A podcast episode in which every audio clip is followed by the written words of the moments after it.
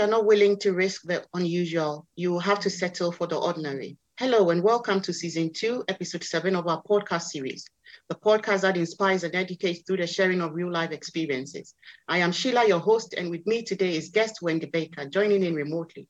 Wendy is a successful British designer. She was the design director for Wallis Shop, an international expert on interior design and founder of Shoestring Books.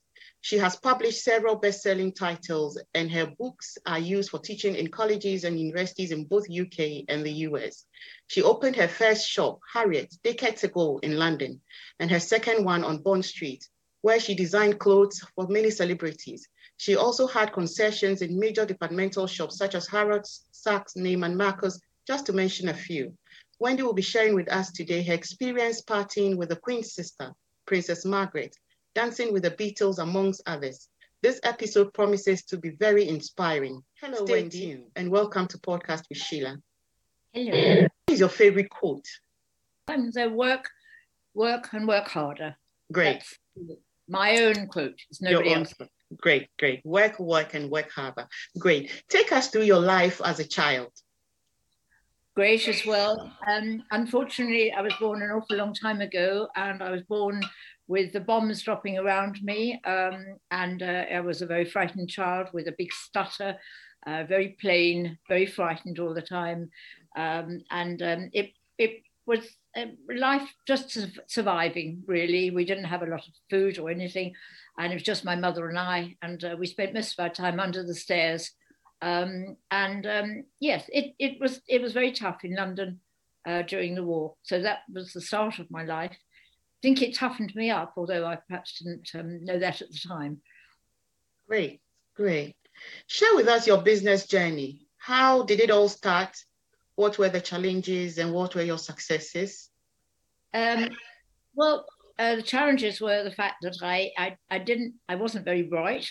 I didn't, um, I didn't go to any. I went to really good schools. I went to lots of convents.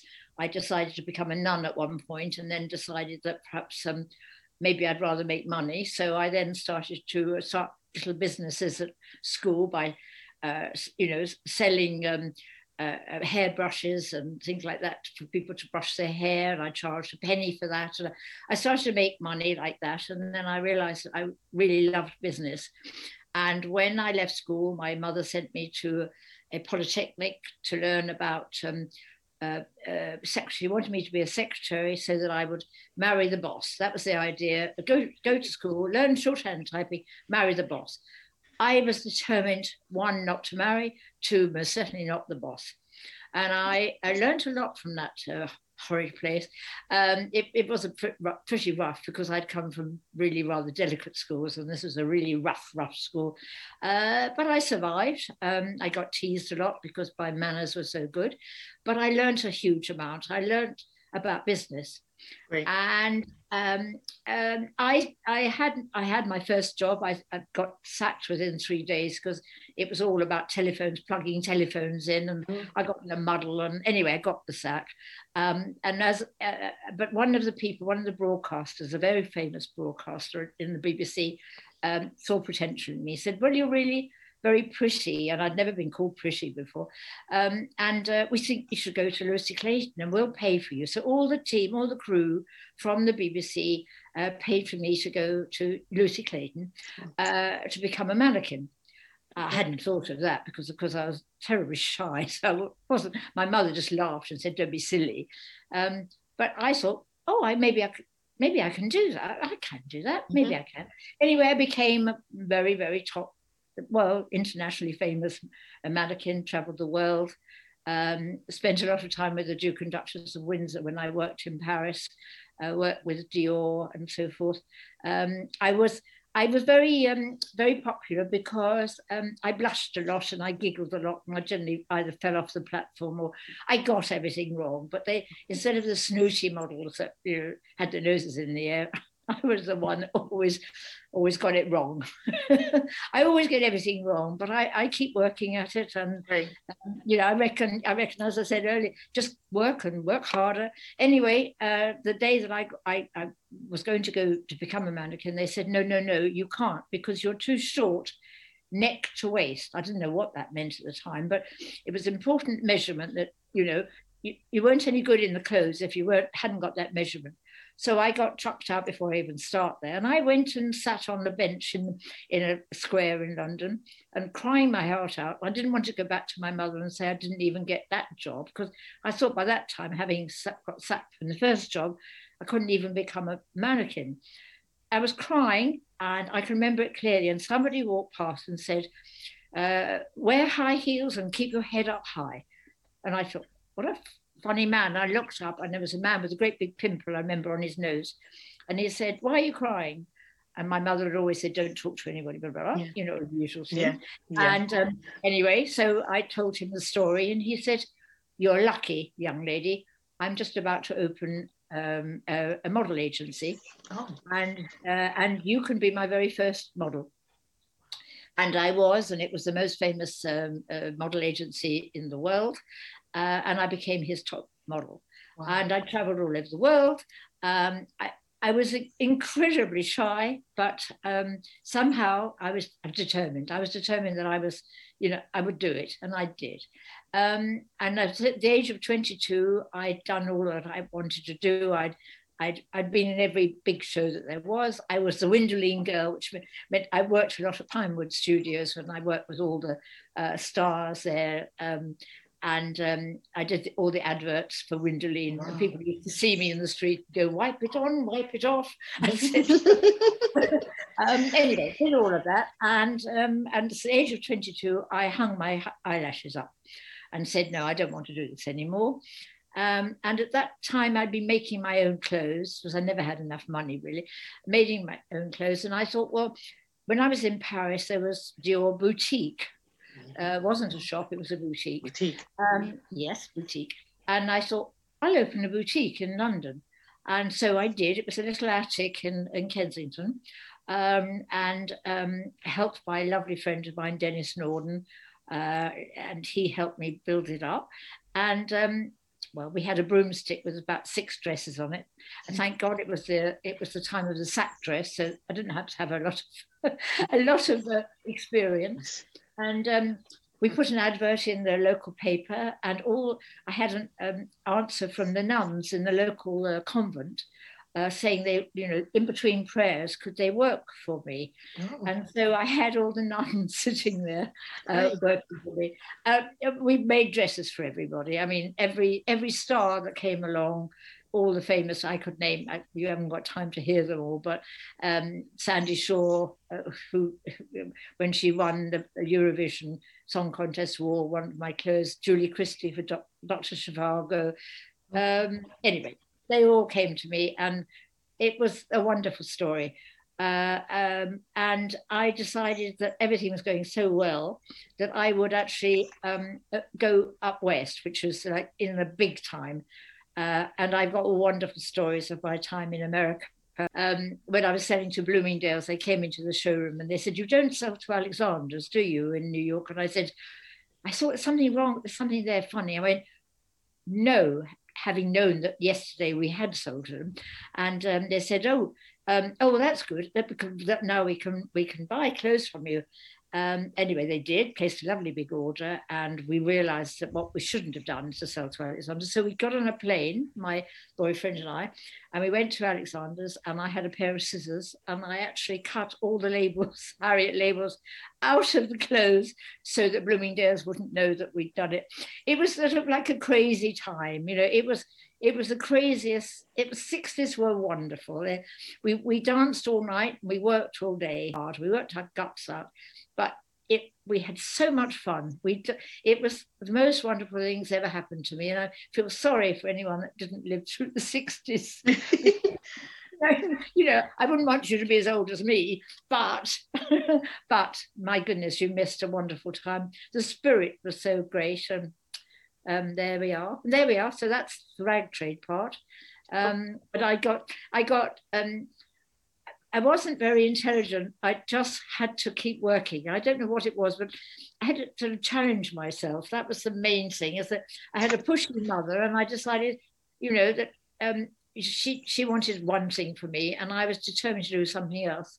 And so bit by bit, I achieved everything I wanted to achieve, including now having finally written my book with real words in it, because all my books before were sketchbooks okay. with no words in them. okay. now, now let's let's hold on to it first. I I I have seen a pattern in your story um, that caught my eye, as in um, your determination and your passion, and not giving up. Is like it's a consistency I see as you told your story. So yeah. It's one thing that I have I have noticed because you've come from a background that you actually did not study fashion and you just found yourself doing it and you did it to the point that you were able to design for celebrities. Let me ask you how did you how did you get in contact with your first celebrity? The first person you designed for how did you get in contact with them? Um, there was a write-up in one of the papers um, because uh, in back in those days it was very um, uh, you couldn't have a, a wedding uh, and wear trousers a trouser suit but I designed for this celebrity. Uh, she wasn't. She was a model girl, and I designed um, um, a dress for her which opened up into trousers. So as she walked down the aisle, the, but the vicar was really cross. So it, was, it, actually got a lot of publicity saying you can't have trousers in a church. Uh, but Harriet says you can. Harriet was my name at the time. Okay. Harriet says you can, and so it started from there. And what happened was that I had all the debutantes coming to me, and the, the, the mothers brought the daughters in and said, "Well, we'll have a, a afternoon dresses, evening dresses, cocktail dresses. And I was going, yeah, yeah, yeah, yeah. I didn't know what I was doing, quite frankly, but I was really, oh, I was making so much money. And we made it up as we went along. And that's what I, I've, I've had to do because I don't have um, anything I do. It's literally by just going, well, I suppose, I suppose you do it this way. And then if you try hard enough, you can do it. I mean, I've never been trained for anything. I mean, that that's it. But but you can sort it out. I mean, you know, yeah. I've never, I now have a, a, publishing house. I've no idea, it's the biggest stupid business in the world, publishing, but um, I'm trying to sort my way through it. So li- literally, I think you just say, I'd like to be a, and then if you really want to do it hard enough, you can do it. You don't have to be trained. I mean, yes, if you want to be a scientist, you do, but you know, I just do silly things like designing. Wow. So um, I know of Harrods and I've heard of Saks. How did you get your products into into these shops? Did well, you, you had something in um, uh, in uh, London because London was the center in the 60s and early 70s. London was the center. Uh, Paris, Paris was very, very chic, and you know, you always it Paris, but basically London was very, very trendy, and all of a sudden the Parisians and the Americans, everyone decided, oh, London is the place. So they had something called a, a buying agent. Uh, actually, the main one was AMC. I don't, I don't know what it stood for, um, and they would send people over from uh, from all these, you know, Neiman Marcus and so forth, uh, uh, people to see the collections and then they'd buy for them and then get shipped over to America. So we didn't do anything about it, just that because it went into Women's Wear Daily, which okay. is a trade trade magazine. Um, once uh, uh, once pictures came out about my style and that sort of thing, uh, because I did very feminine um, clothes, and, and the photographers uh, loved me because they were sexy. I did quite a lot of sexy clothes. And so the famous photographers like Helmut Newton and Cecil Beaton and so forth wanted always to do, you know, to photograph my clothes. So bit by bit, um, of course, I became well known like that. So it became the fact that America wanted the clothes, Australia wanted them, Hong Kong wanted them, everybody wanted my clothes, you know. Um, and um, I had no idea what I was doing most of the time, but anyway, it worked. wow. Well, this story is very impre- very very impressive because you had just come from a background with no no tutoring or no knowledge of tailoring or fashion and then straight away you just rise up to the peaks where everybody is desiring for your designs and it's gone, it's hit the, the high peaks and everyone wants it. This is very interesting. So what was life as a fashion designer like uh, for you in the 50s and in the 70s? Uh, well, the 50s, I wasn't in the rag trade. I, you know, I was still a model girl uh, in the 50s. So it was, I started Harriet, first Harriet in the early 60s. Um, it was very exciting because uh, it, it, was new ground and because we were all aware that Paris was important. Um, and and we, we didn't think we were up to much, but uh, we sort of had to go. There was the start of, um, of uh, flower power and so forth. Um, I had flowers always on my face. I always had flowers, uh, on, you know, drawn, drawn on my face. And so, yeah, and I had um, frizzy hair, bit like, like it is a, mess. Um, and uh, uh, we just, as I said earlier, we just made it up as we went along. Very few of us were trained. Um, there was a most wonderful designer, one of my favorite designers, uh, Ossie Clark. Um, and uh, he was a most brilliant uh, designer. But basically, most most of us made it up as we went along. Along. Yes, yes. I mean, you know, uh, Mary Quant. I I did a lot of work. What really upset me about Mary Quant, she's the main person in in uh, in England. If you say 60s, they say, "Oh, Mary Quant." Okay. Well, um, Mary Quant used to buy her clothes from Harriet, and she would take my labels out. So whereas I was taking the labels out in Alexander's, Mary would take my labels out there. So I can only say yes, I worked with Mary Quant, but no, she never she never admitted that she did. But I used to make her clothes for her. For, oh. you know, yeah. Okay, great. Same with Biba. The Biba, I don't know again if Biba. you know. Yeah, Biba. Yeah, yeah, well, yeah. My little showroom was on top of Biba. Biba oh. was below me. Uh, okay. Uh, I was there first, and then all of a sudden it said someone's moving in below, and that was Biba. Um, okay. Um, and um, I got so much shoplifting, I had to move because people used to go in the front of Biba, go out of the back, up to me, pinch my clothes, and go away. And in the end, I thought, no, I'm going to go into Margaret Street uh, which is the sort of, you know, the rag trade area like it is in New York, which is 42nd Street. No, it's not 42nd, whatever it is in New York. Um, and um, yeah, so that's how I went into the, the big time. Um, yeah, that's how it started. And that's it was great. It was great. And We worked so hard. I can't. We really worked so so hard, and there were lovely stories about um, if you had too much stock in those days, you could do for two hundred pounds. You could do a burn up, which oh. meant that you could make you could phone up someone and you say, okay. Uh, Margaret Street and Great Portland Street. Um, I'm going on holiday on Friday and we'd go to Ibiza. I, I didn't do it, but there were people, you'd go to Ibiza for 29 pounds and be away. And when you came back, oh, your stockroom had burnt down. All that stock had gone. Only cost 200 quid. Wow. like that. a bit shady. A few little gangsters around, you know. Yeah. But, yeah. I shouldn't have said that, but I did do it. Okay, so what can you say about the fashion trends of today in comparison to that of your prime? Well, I, I can't I can't discuss it because I think I think it's um, it's so different now. It really, really isn't. It, it isn't the same. It, it's it's as I said earlier, it's just trends. You know, today it's um, you know great big handbags for six hundred pounds and torn jeans and you know and and six t-shirts and your, your bra straps showing and you know oh great. Yeah. Could you call it fashion? No, you can call it trend. You can't call it fashion. I'm sorry. I'm sorry. I'm sorry. I, I mean, no, it's not, it's not just in America. It's bloody well all over the world. It's, it's just a mishmash. It will come back again, but uh, at the moment, it's fashion that's old fashioned. It's old fashioned to be fashionable. You have to have a trendy thing, and and yeah, and I think that's well, sad for people like me who are designers. Yeah time, you know. Yeah. Uh, but I've had the best of it. I've had the best time, really. I, I wish it was going on, and I, I, am absolutely thrilled that I lived through the times that I did. Um, very important that I did, and I wouldn't have missed it for the world. Wouldn't have missed it for the world. great, great. What were the other businesses you had apart from your oh, fashion yeah. business?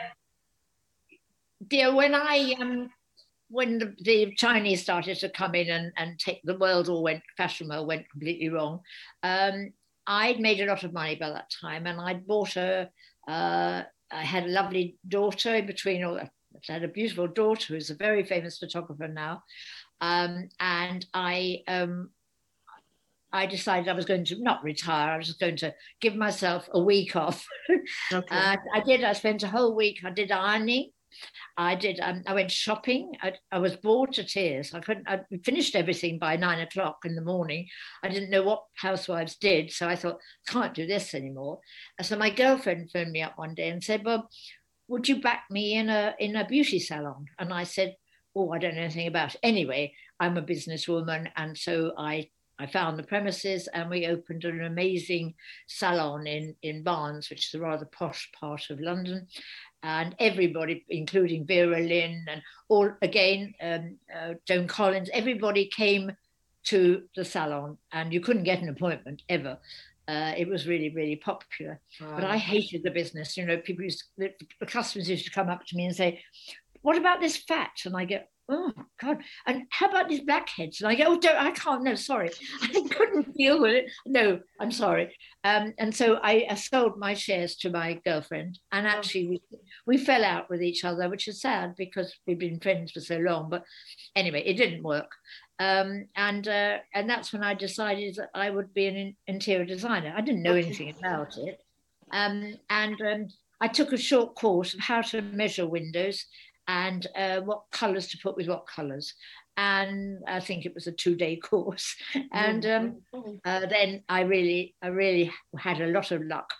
Uh, I met, I, I, got in with a group of people because interior designing is word of mouth, really. You yeah. know, it's, it's, it, it, you know, it's, you can't be taught it. If you, if you can do it, you can do it.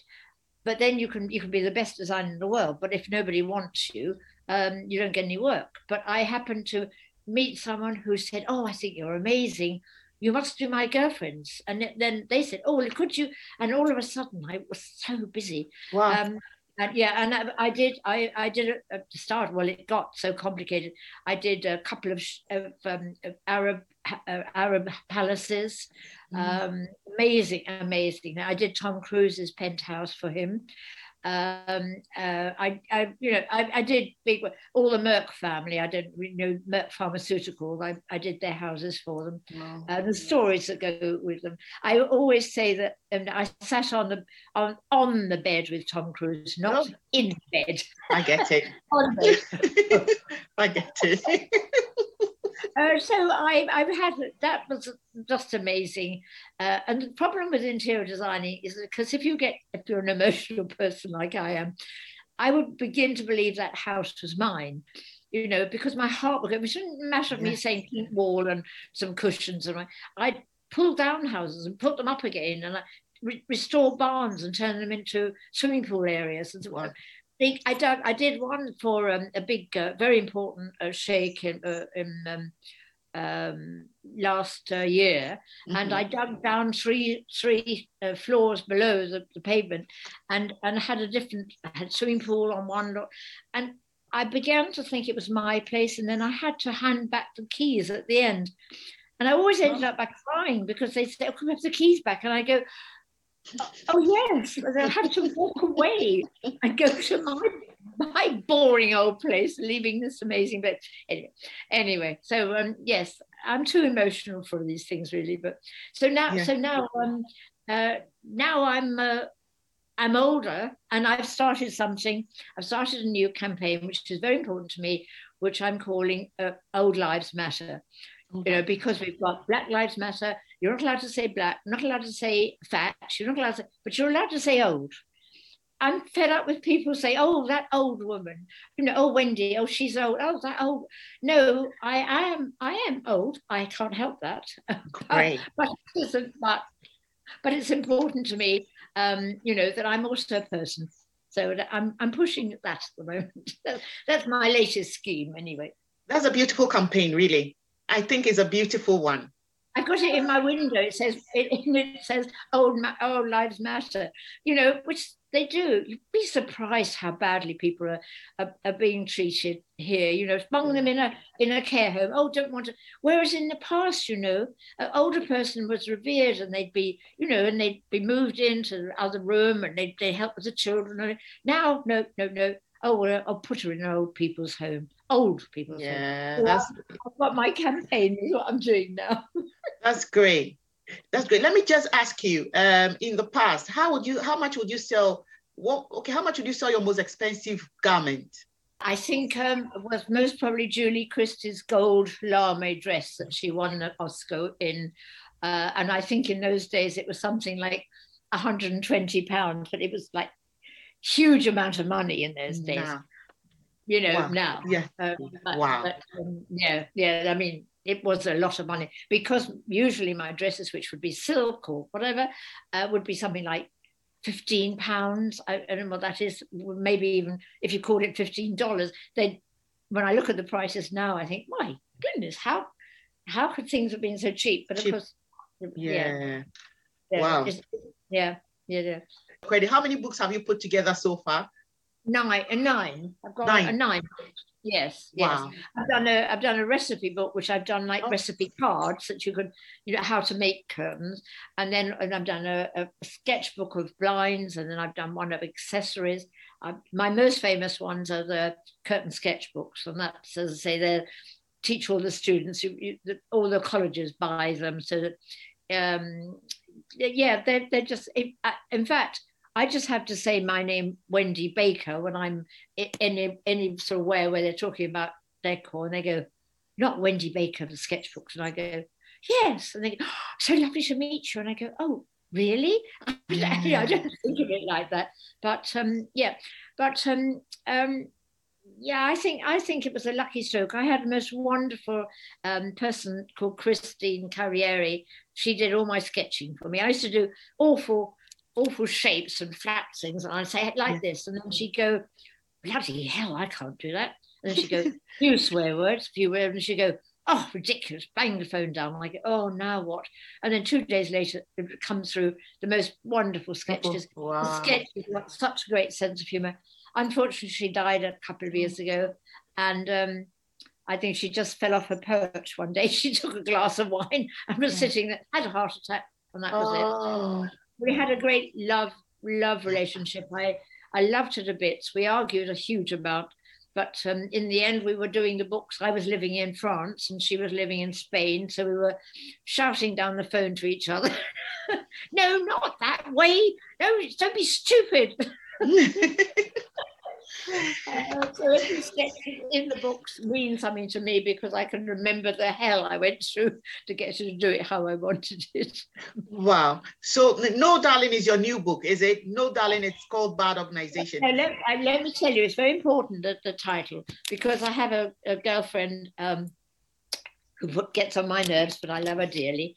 And um, she called me up one day and she said, um, she talks like this, darling, uh, would you like to go to lunch with me at the Ivy today? And I said, because I talk the same when I'm speaking to her, no, darling, I, I can't. She said, why not? And I said, it's called working for a living. And she said, no, darling, it's called bad organization. And put the phone down. That's why the book is called, called no. Great. Bad organization. And I am badly organized, oh. I think. I mean, I am not, but I am. I, I get everything a bit wrong you know, I think I'm dyslexic or something. I don't know, but um, I try hard, and I'm I'm succeeding, and I you are. You know, I'm hoping to live to about 120, so I, will I'll be all right in the end. Great, great. yeah. You look really strong and beautiful at your age, really, and it, it looks like everything you've tried your hands on. Sure, everything you've tried your hands on has been so successful. From your story, from the fashion, your, the time you were doing the fashion to the time you did your interior design, and now with your books, every time is you've been scaling up, scaling up, scaling up with whatever you do, and that is really Im- but impressive. you can do anything if you set your heart to it. You can do it. You can do it if you've got the will. I mean, some people can't, you know. But yeah, so some people are saying now, oh, the pandemic. What am I going to do all day? And I go. For goodness sake, there's so much to do. I've learned to do candle making. I don't know why. Um, you know, I'm learning Italian at the moment. I'm working my guts out promoting yeah. the book.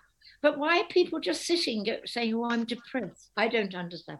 But there, yeah, exactly. Everyone's different. Everyone's true, different. true, true. You have to set your heart to it. Really, you have to, yes, and then you'll yes, be able to yes. do. That's so true. I'd love to hear your story. We don't have time now, but I'd love to hear your story. I have beautiful stories. I've, we know oh. we act, yeah we actually started podcast um, in the first lockdown. Yes. And I, I, I thought that this is a time that people would like to hear words of encouragement and words of inspiration yeah. like yours, yeah. so that Yeah. they'll know that they can't just let everything down. Things are No, changing, no. change with it. You get it, and all of I, that. get, I don't understand how people just they they just sit there, just sitting there watching television and Uh-uh. and just I don't know. Yeah. Anyway, well, I'm with you, Wendy. I'm with you, Wendy. yes. Can, can you give us a synopsis of your book? Uh, yeah, well, it's my life story. Uh, starts off with a with a scared little girl with a stutter, no with no friends because nobody wants a, a, a school friend with a stutter. And I found out if I was really naughty, I made friends. So I became a naughty girl, and was always in trouble. And um, that's it, really. I went to college and learned how to uh, shorthand type, which I never use. Um, uh, but I learned how to do business, and I I also ended up by uh, uh, working with um, Arbuthnot's, which is a big merchant bank. I mean, I couldn't even add up one and one. I made five. If I know, I couldn't add up even. But Arbuthnot's phoned me up one day and said, "We don't understand the rag trade. Can you help us out?" And so I used to sit at the board at, at, the, at the table of, in, in board meetings, telling all these bankers what to do. Do. I mean, yes, I know. So uh, yes, I um um it's been a hard uphill struggle, but um um I can't remember what the question was now. Sorry. about your book, your synopsis of Oh, my synopsis. book. my Yeah. book. Well, it's the story of Yeah. virtually I've been telling you it's through everything from the rag trade through to Secrets, which was the name of the, the, the salon. Um, A bit about my love life. I, I not a lot. Um, I have a big regret of my lovely Italian that I didn't marry. Um, I have a wonderful daughter, um, but I actually I, I never married. I didn't find the right a right person. If I hadn't married my Italian, I waited, and I've still got the back gate open. I'm still waiting for Prince Charming to come. I think he he might come, but he he's got to take me as I am now. Do you think it's because you got busy with business? That was why you didn't get married, or Yes, it, it's all I had really, because from being a stuttery uh, child, I was adopt I was a, adopted by a stepfather. I felt as if I'd been given away, and I felt always as if I had to prove that I was somebody. So Yeah. I spent my entire life trying to make my mother happy to have me. And, and it seems silly now, and it sounds silly, I suppose. Um, but that's how I, I felt. I was always trying to prove myself. Um, and I never thought that a piece of paper would buy me. I, I didn't, I didn't, I'd love to have had a white wedding. I'd rather have the wedding. I don't get married, but I, perhaps I'll have a wedding with, without getting married. oh, that's not possible, is it? a virtual wedding. Yes. No, no, no, no, no. Maybe one, somebody will come, but I think it's too late now. I've enjoyed. Um, um, I've been. I was living with my partner for fifty years, and he died uh, last year. Um, um, and um, I feel very relieved because he had Alzheimer's and uh, life was horrendous. yeah. Um, and I wanted to kill myself. I didn't. I didn't. It was awful, awful. Uh, and, and now he's not around. I I miss him, and I sleep on the right hand side of the bed. I never sleep on his side. Yeah. Silly, it's a, you know. And and um, uh, yes, life's not same. He was a very very good looking guy, and we had great adventures together. But this awful disease took him, and you know, I try not to remember that part. Yeah. What was your experience like partying with uh, Princess Margaret? Oh, that was always difficult because she was very spoiled. She always, um, she always liked to be. She was was late for everything. So we, she, you know, we'd be told from the palace, oh, you know, be at the club, generally the 400 club, be there at, um, you know, eight o'clock or something. So we'd all get there, and about half past nine, she'd arrive. And we couldn't sit down to eat till she came. Then she wouldn't sit down. She'd stand. She'd always have a long, her long cigarette um, thing, um, holder and somebody would light a cigarette and she'd stand there. Meanwhile, we're still standing. And then somebody would Wow. push a chair under her legs so it would make her sit down. And then we could all sit down. Sit down. Um, and I remember she had a boyfriend called uh, Billy Wallace.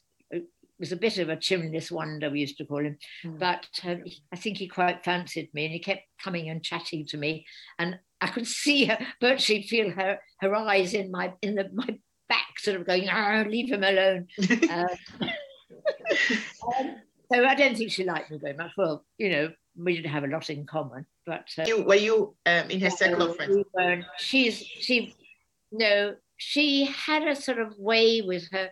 I think the sad thing is that you know she was the second born. She she you know she should have married Townsend, um, uh, but she didn't, and she chose the title and everything, and she didn't find happiness. She found yeah.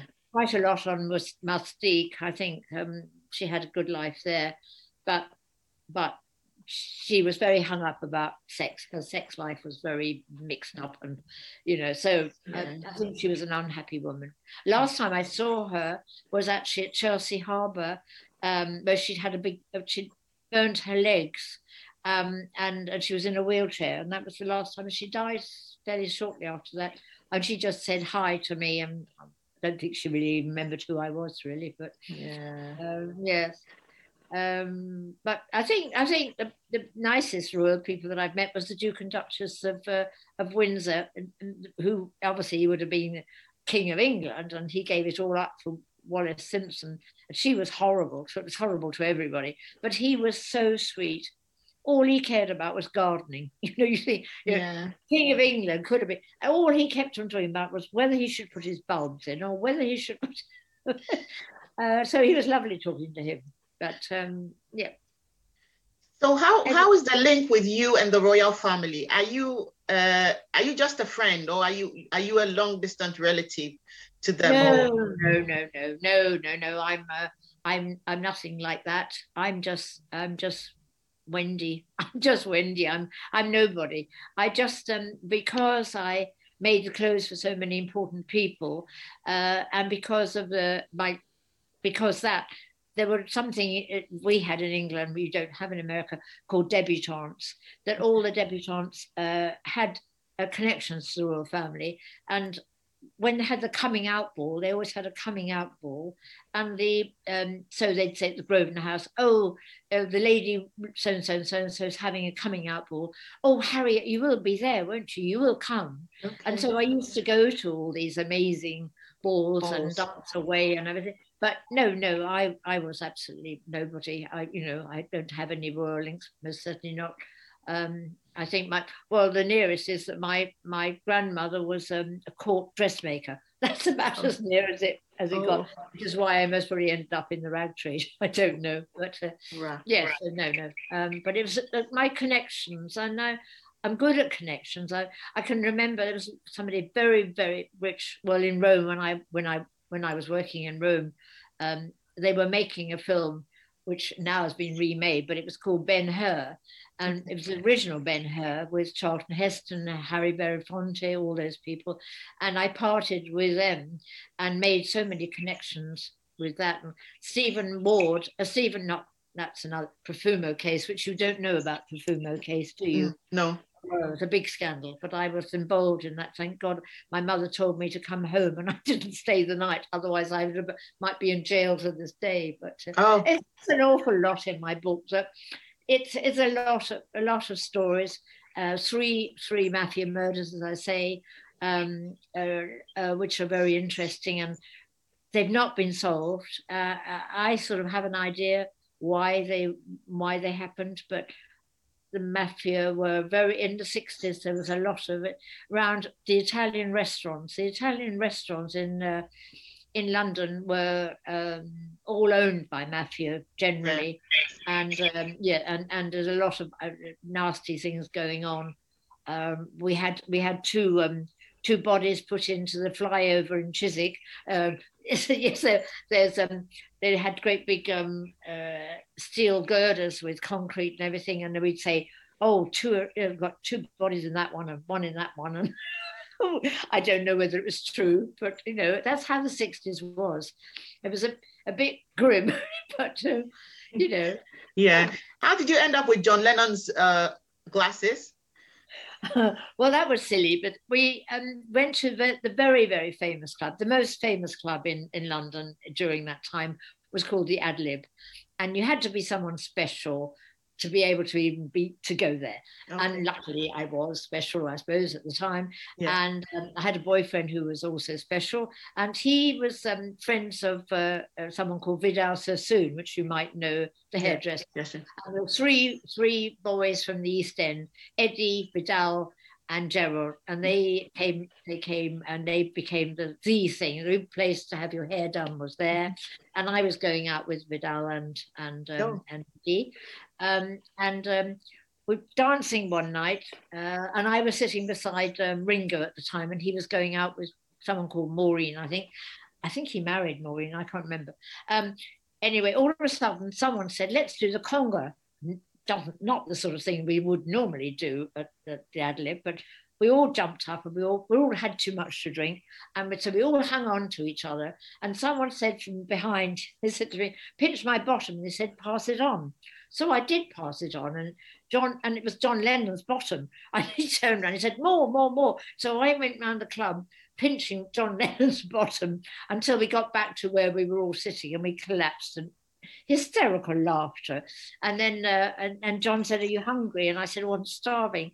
Then he said, Grab the menu. And I knew what it was. It was only hamburgers that they sold there. But I couldn't read the small print. So he said, Oh, have my glasses. And because it was a very dark club, because people like um, Judy Garland were there, and Mm. they that's why it was such a dark club because so that you nobody wants to Yeah. wanted You don't see anybody. Yeah. yeah, yeah. and uh, so I couldn't see it. Anyway, so he lent me glasses and then he disappeared. And I said to Ringo, um, "Oh, can you give these to um to John?" He said, "Oh, he's gone now. He's got lots of pairs. Don't hang on to them."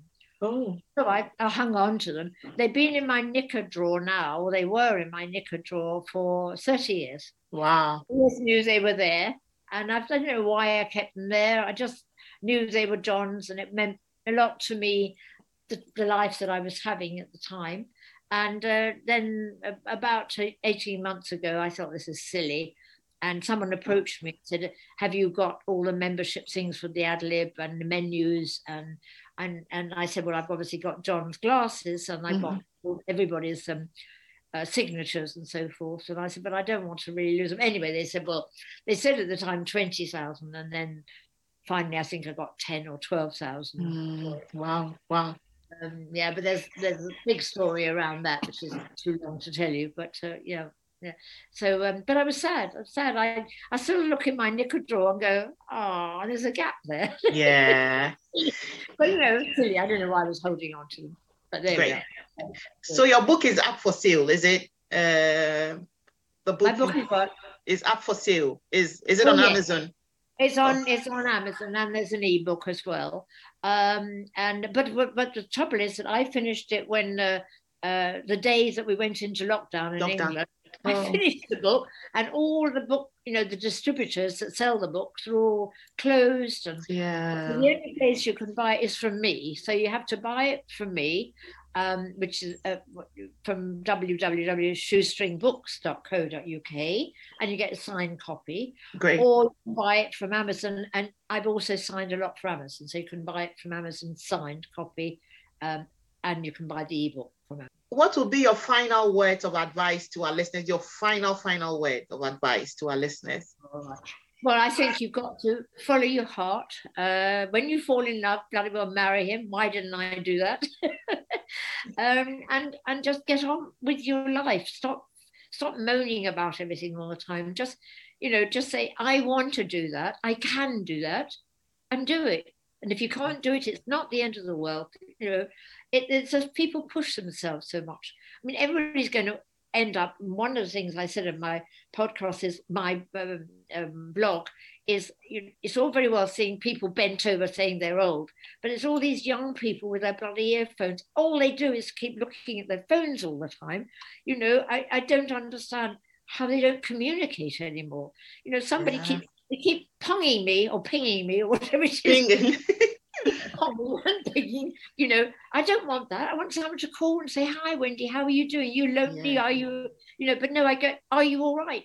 I'm sorry. You know, well, if you can't be bothered to phone me, don't bother. I get very rude. Yeah. Don't bother. Don't bother. I get it. I don't. I don't conform very easily. Yeah. I get it. It's lovely to meet you. I sort of haven't met you, but it's lovely to talk to you. It, it's beautiful having you on podcast with Sheila. And I think your story today is so impressive. If for nothing at all, the one thing I got out of your story is you have worked your way through it. And in all of it, you have aimed at being successful. And that was exactly what you got in the end. And I think that is a beautiful message you're going to leave out there with our listeners. And it's, it was great having you on podcast with Sheila, really. Listening you, in, this is season two, episode seven of our podcast series, where we've been bringing your way seasoned guests with inspiring life stories to share with us. Do not miss out on all these lovely experiences. Subscribe and be notified when a new episode is released. We have a video presentation of this show on our YouTube channel. If you would like to see us in pictures, just search for Podcast with Sheila and you would find us. On this note, we would like to say a massive thank you to all our listeners from the 18 countries around the world. This show continues to grow stronger and stronger because of your support. Podcast with Sheila is aired on eight listening platforms Apple Podcasts, Google Podcasts, Spotify, Breaker, Overcast, Pocket Cast, Radio Public, and YouTube. Please don't forget to subscribe, like, and share this episode if you were inspired by it. Until we meet again in a fortnight, have a brilliant week.